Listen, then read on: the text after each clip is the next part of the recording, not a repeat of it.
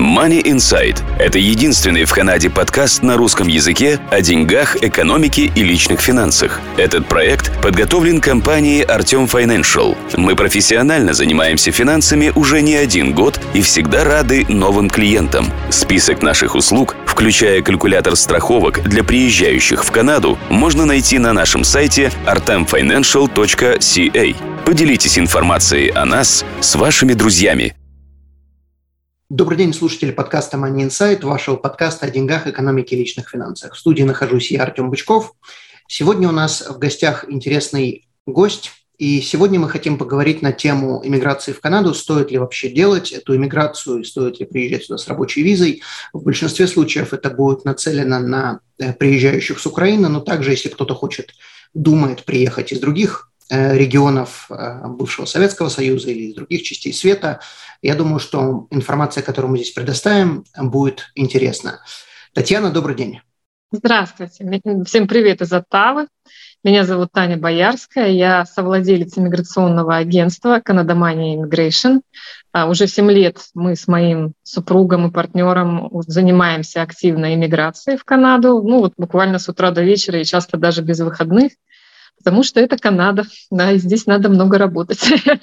Да, да, и как раз на эту тему мы хотим поговорить, насколько здесь недешевая жизнь.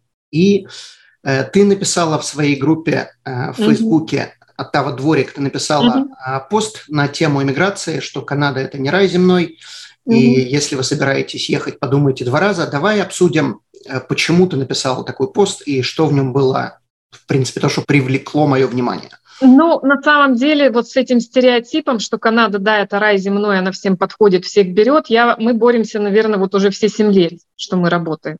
То есть начинали мы еще с того, 7 лет это было какое-то глобальное заблуждение, что в Канаду иммигрировать вообще легко и просто. Ты просто пришел, сказал, что я хочу, тебе тут же билет, тут же дом, работу, жену хорошую, как мы шутили всегда, и как бы все, твоя жизнь полностью устроена. Но по факту это все не так на самом деле. То есть эмигрировать в Канаду на моменте достаточно сложно для подавляющего большинства людей. Даже, как говорит наша иммиграционная служба, да, что они могут принять в год 400 тысяч, а хочет 2 миллиона угу. сюда переехать. Так что как бы это процесс сложный, дорогостоящий, он длительный, и не всегда в конце люди получают то, о чем они как бы мечтали и что они думали.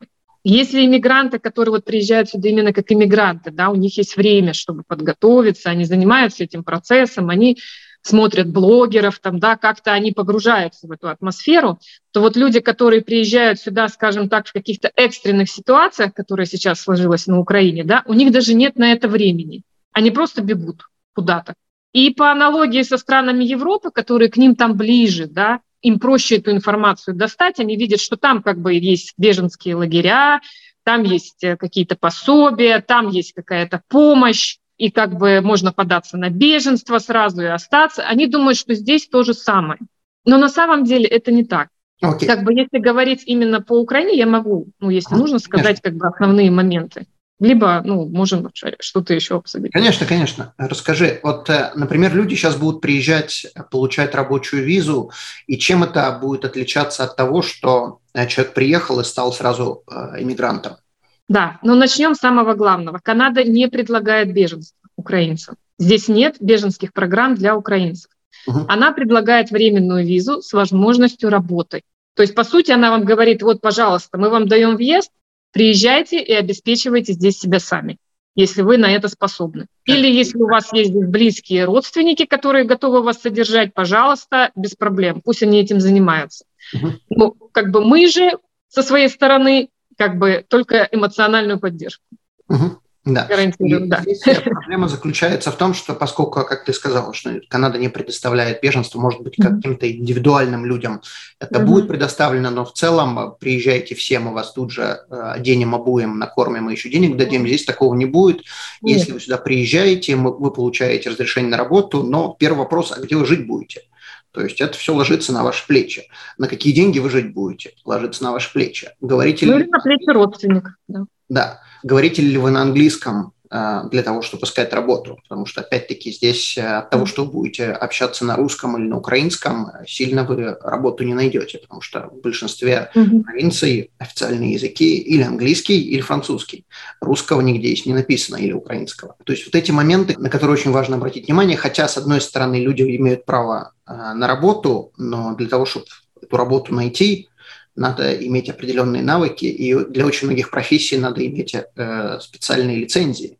То есть это да. тоже проблема, что, э, предположим, человек-сварщик или, не знаю, там, парикмахер или еще кто-то, пойдите устроитесь на работу с вашими знаниями без лицензии. То есть в первую очередь надо получить эту лицензию, сколько бы у вас опыта не было, а если у вас лицензии нет, у вас на работу не возьмут.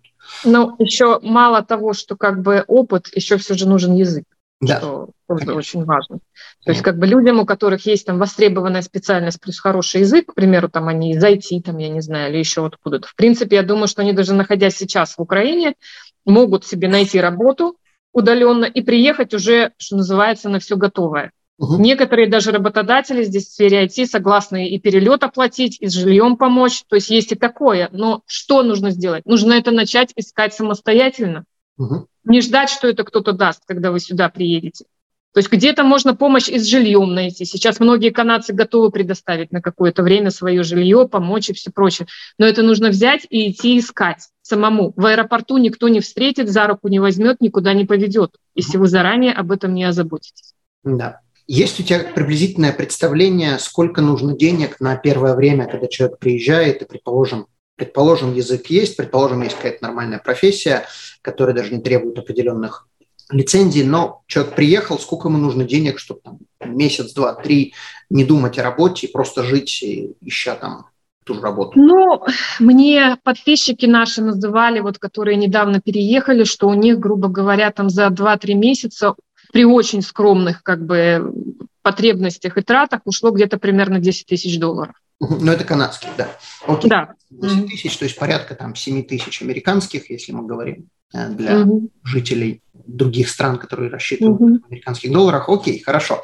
То есть если у вас нету приблизительно, скажем, вот этих 7 тысяч американских долларов, то довольно-таки сложно вам будет э, на первых порах, потому что квартиры здесь не дешевые. Ну да. В среднем э, найти квартиру можно, я думаю, что за полторы тысячи, если это мы берем меньше, то это mm-hmm. не будет какие-то просто э, какой-нибудь сарай, непонятно где. А, поэтому желательно жить в нормальном месте, где и работа есть. На какие э, зарплаты, предположим, человек сюда приезжает, э, готов устроиться на любую работу, о каких зарплатах мы говорим? Если, предположим, человек устраивается на минимум, потому что я угу. не, могу себе, не могу себе представить, как можно устроиться больше, намного больше, чем на минимум, не имея определенных навыков. Ну, опять же, мне кажется, что если есть какие-то навыки, есть язык, то можно. Нет. В конце концов, навыки, да. ну, есть такие опции, к примеру, да, электрик не может работать электриком, но он может быть electrician technician, угу. да, но это все нужно выяснить, конечно, опять же. Может быть помощником электрика, может быть помощником сварщика. Но для этого, опять же, нужен язык, чтобы хотя бы вступить в эти коммуникации и как-то договориться. Вот у нас как-то клиент один знакомый приехал, он был электриком, где-то там, я не помню уже, по-моему, из Украины. Он пошел в магазин тут же в этот в какой-то технический, технический, разговорился там с мужиком, тот оказался электриком, он его взял на работу прямо там, в магазине, помощника. То есть, ну, бывает и такое. Но что опять же было? У него был язык, да, и он им воспользовался как бы, и проблему решил. То есть есть такие варианты, но опять же, если нет языка, то, как мы знаем, это в основном работа на стройке, где будут такие же люди без языка работать, и она действительно будет за минималку, и она, что самое обидное, ни к чему не приведет, потому что с таких работ и без языка, а он не появится, да. Ну, потому Ой. что это только очередной миф, вот, который ходит, что где бы я в среде окажусь, у меня сразу через три месяца будет свободный язык. Не будет. Чтобы был свободный язык, его нужно учить.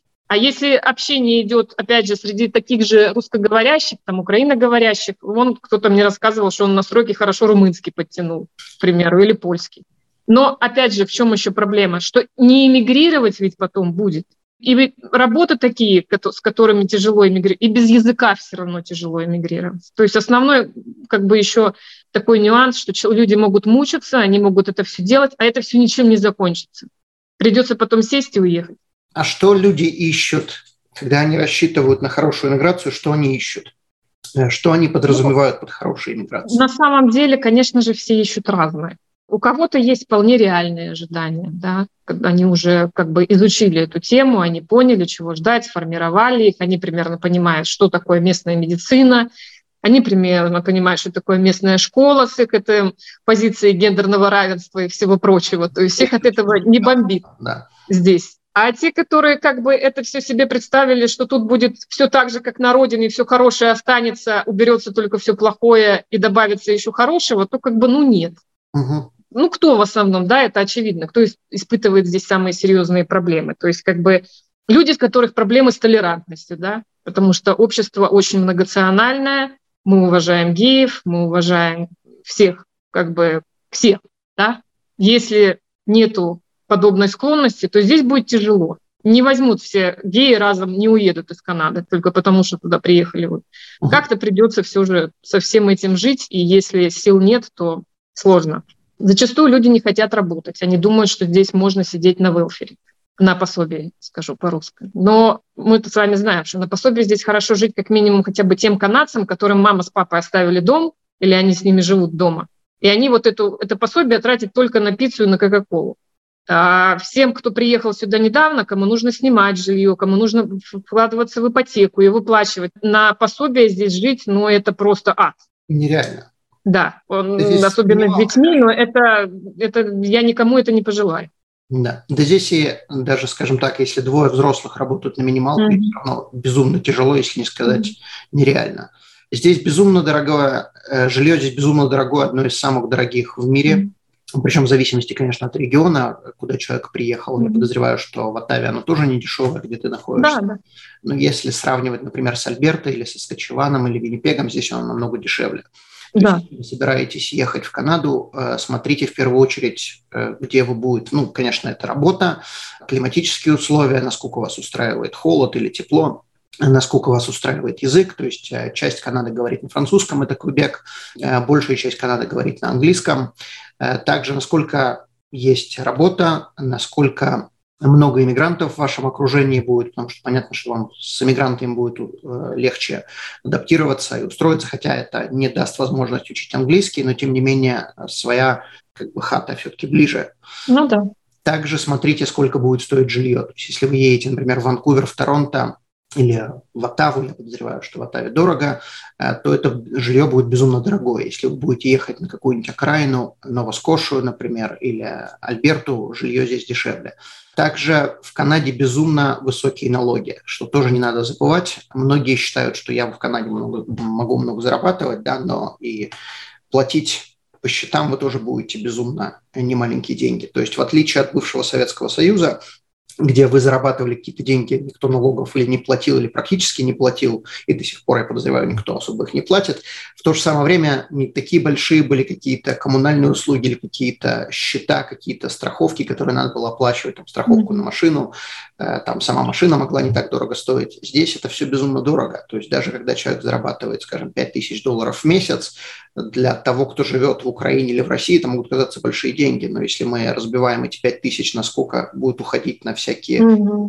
там, коммунальные услуги, там, страховка, машина, ипотека и там подобное, то из этих пяти тысяч может останется тысяча на жизнь. Все остальное просто уходит сквозь пальцы и не успеваешь даже заметить. При этом надо еще заметить, что в Канаде сейчас очень немаленькая инфляция, что тоже очень немаловажно, и она будет только увеличиваться с э, этим экономическим состоянием и с войной, и с экономическим состоянием в Канаде инфляция, соответственно, повышается. То, что вы зарабатываете 5 в начале года и 5 в конце года, это разные 5 тысяч. Поэтому тоже про эту тему не надо забывать. И еда здесь тоже стоит немаленьких денег, хотя она не такого хорошего, скажем, качества, как э, на Украине. Здесь мало кто выращивает картошку дома, и здесь не будет своих каких-то полисадников, там э, какой-то фазенды, куда можно поехать, выкопать э, свое. Здесь картошка растет только в магазинах, поэтому на это надо обращать внимание. Ну да, согласна, что людям, которые не готовы много работать, не готовы тяжело работать, здесь будет сложно. Да. Потому что здесь хорошо зарабатывает тот, кто много работает. Да. Желательно иметь свой бизнес, очень желательно иметь свой бизнес. Свой бизнес позволяет не только зарабатывать деньги, но и уменьшать налоги, что немаловажно, когда вы треть денег тратите на налоги, э, то бизнес вам позволяет тратить не треть, а, там, скажем, четвертую часть или еще что-то с легальными способами избегать этих налогов или их просто откладывать. Окей, а что по поводу образования детей? То есть, предположим, люди сюда приезжают, они рассчитывают на то, что у детей, детям может дать хорошее, достойное образование. Что у тебя есть сказать на эту тему? Ну, с образованием, как минимум, если опять же говорить про украинскую программу, там я вроде бы надеюсь, что дети пойдут в школу бесплатно учиться. Вот. К канадским школам тоже очень разное отношение. Там кто-то их любит, кто-то нет. У меня, ну, наверное, очень положительное скорее отношение. Трое детей мы вырастили, трое детей у нас уже эти школы закончили а, здесь. И, ну, при всех их как бы недостатках я, в принципе, довольна тем, что мы в итоге получили. Они все поступили в университеты, которые хотели. Вот. И, но есть как бы нюанс, да, что все уже высшее образование, любое, оно только платное. Угу. Это тоже для многих становится, конечно, неприятным сюрпризом. И оно тоже не дешевое, да. Да, оно тоже не дешевое, особенно для иностранцев. Не знаю, как сейчас, я имею в виду для людей, у которых нет статуса постоянного как бы места жительства, да, пиара. Для иностранцев оно очень дорогое. Для местных жителей, ну, оно тоже стоит существенных денег. Вот мы, к примеру, с самого первого дня приезда в специальный фонд откладывали uh-huh. деньги на обучение. И, к сожалению, вот потому как мы приехали позже, нам уже было за 30 обоим, мы не успели на троих собрать эту сумму чисто физически. Uh-huh. Вот, поэтому сейчас у нас этих сбережений недостаточно, и приходится работать еще больше, потому что их трое, и они все пошли одновременно учиться да. практически, все погодки. Э, замечу, они резиденты, если они были не... Да, они резиденты, да, и многие еще смогли получить там местные стипендии, там какие-то, какую-то помощь. Вот у нас Онтарио оказывает, еще пока оказывает. Вот вот еще как бы интересный момент, что кажется важно многим понимать. Люди не понимают, что здесь есть как бы федеральный уровень да, каких-то законов и правил, и есть провинциальный. Что между провинциями все может быть очень по-разному. В разных провинциях я имею в виду, что вот, к примеру, сказали там, что Соскочеван, к примеру, будет давать всем прибывшим с Украины бесплатную медстраховку сразу. И тут же уже все блогеры это подхватили, что везде в Канаде дается бесплатная страховка сразу, но не везде, только в соскочевании. Да. Потому что медицина – это как раз-таки у нас юрисдикция провинции, и каждая провинция сама решает, что она будет с этим делать. И вот это такой тоже важный момент. Вам нужно узнать не как оно в Канаде, не как оно в Соскочевании, если вы собираетесь в Манитобу, а как оно именно в Манитобе потому что разница бывает иногда очень существенна. К примеру, в Британской Колумбии у нас за бесплатную даже медицину там приходится платить, к примеру, по-моему, за семью было раньше 125 долларов в месяц, когда мы там жили. Это достаточно были существенные ну, деньги для новоприбывших. Угу. То есть э, медицина, на тему медицины можно делать еще отдельный. Да, да. А медицина тоже здесь отличается с э, своеобразием, причем в Канаде нет частной медицины, даже для тех, кто здесь живет. Здесь можно купить определенные страховки на определенные вещи, как зубы, как массажи, но сама медицина, то есть какие-то операции или что-то, если вы хотите получить э, в быстром порядке, то, извините, вставайте в очередь, как все, и стойте и ждите. Причем это зависит от провинции, и некоторые процедуры довольно-таки, скажем, серьезных каких-то вещей в некоторых провинциях даже недоступны. У меня, к сожалению, есть примеры, когда люди даже не дожидались операции по раку, например, в одних провинциях, хотя в других провинциях довольно-таки быстро бы это сделали.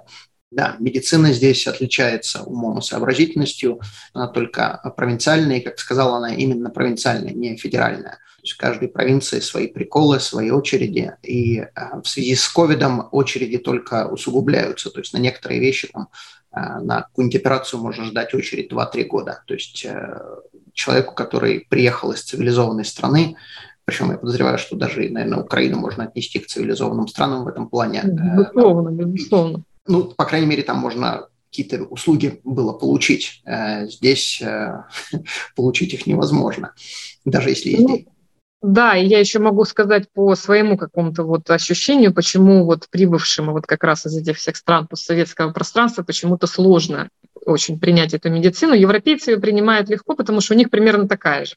А у нас почему-то, вот я и по себе знаю, и по другим, что мы всегда знаем, как что надо делать, как что надо лечить, какие анализы надо брать, какие рентгены надо делать там. И если это выбивается из нашей картины, у нас сразу паника, у нас сразу отчаяние, там нас загубят, нас не лечат, хотя, ну, на самом деле, иногда бывает, что даже если расслабиться и как бы немножко врачу доверять, то он и без рентгена скажет, что у тебя этот там синусит какой-нибудь, даст антибиотики, ты их пропьешь и пойдешь. Но у нас как? Нам не сделали рентген. Как он, ну, как бы вот они тут так могут. Да.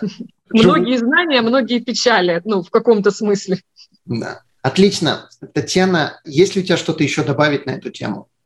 Да нет, наверное. Ну, на самом деле, может быть, мы тут немножко как бы нагнали страха и ужаса, но это не от того, что мы там, да, не хотим, чтобы к нам приезжали. А это мы хотим, чтобы к нам приезжали люди, которые здесь будут счастливы, да, там, которые здесь смогут поставить, адаптироваться. Поставить точки над «и», чтобы люди да. поняли, а здесь вас не ждут. И здесь вы сами по себе. То есть хотите быть счастливы, будьте.